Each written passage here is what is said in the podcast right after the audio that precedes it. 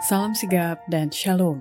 Renungan kita pada hari ini, Kamis 10 Agustus 2023, berjudul MUSA Menolak Kenikmatan Dosa. Ayat intinya terdapat di dalam Ibrani 11 ayat 24 dan 25. Karena iman maka MUSA setelah dewasa menolak disebut anak putri Firaun, karena ia lebih suka menderita sengsara dengan umat Allah daripada untuk sementara menikmati kesenangan dari dosa.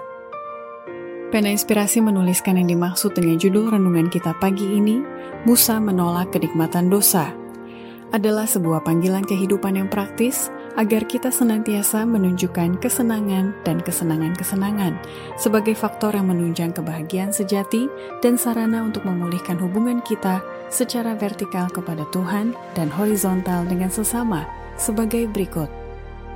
Pertama, faktor yang memotivasi MUSA menolak kenikmatan dosa, karena ibu MUSA sangat berperan mengasuh, mendidik, dan membentuk tabiat dan masa depannya untuk menjadi seorang pemimpin Israel dan ahli waris tahta kerajaan surga.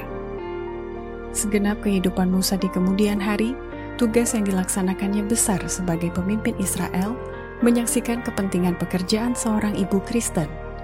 Tiada pekerjaan yang lain yang dapat mengimbangi ini. Para ibu bapa harus menentukan pengajaran dan pendidikan anak-anaknya ketika masih sangat muda, yang pada akhirnya mereka menjadi orang-orang Kristen.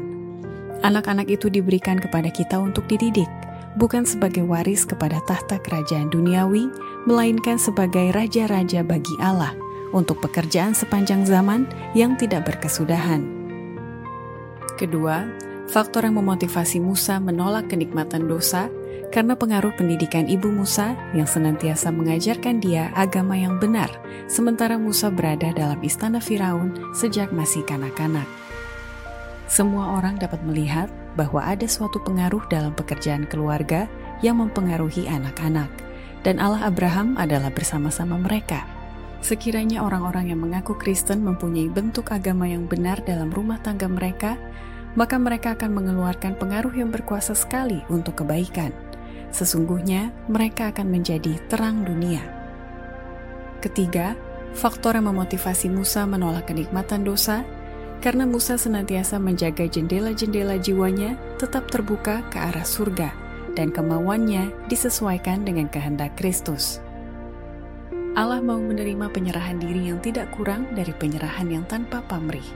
Orang Kristen yang setengah-setengah dan berdosa tidak pernah dapat masuk surga. Di sana mereka tidak akan menemukan kebahagiaan, karena mereka tidak mengenal prinsip-prinsip kudus yang luhur yang memerintah anggota-anggota keluarga kerajaan.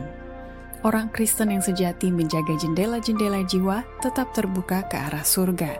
Dia hidup dalam persekutuan dengan Kristus. Kemauannya disesuaikan dengan kehendak Kristus. Keinginannya yang paling tinggi adalah menjadi semakin menyerupai Kristus. Keempat, faktor yang memotivasi MUSA menolak kenikmatan dosa, karena MUSA bersedia dipanggil oleh Tuhan untuk belajar menjadi gembala yang setia selama 40 tahun, agar ia dapat menyesuaikan sifat dan tabiatnya dengan pekerjaan yang diberikan Allah kepadanya. Berapa banyakkah pekerja terhormat dan berguna dalam pekerjaan Allah yang telah mendapat latihan di tengah-tengah tugas dalam posisi rendah dalam kehidupan? MUSA adalah raja harapan di Mesir, tetapi Allah tidak sudi mengambilnya dari istana raja untuk melakukan pekerjaan yang telah ditentukan baginya. Hanya setelah dia menjadi gembala setia selama 40 tahun, barulah dia diutus menjadi penyelamat bagi bangsanya. Semua yang menjadi mitra kerja Kristus akan mendapat pekerjaan sukar yang tidak menyenangkan untuk dilaksanakan, dan pelajaran mereka haruslah dipilih dengan bijaksana dan disesuaikan kepada sifat dan tabiat mereka dan pekerjaan yang mereka mau kejar. Demikianlah renungan kita pada hari ini. Kiranya Tuhan memberkati kita semua.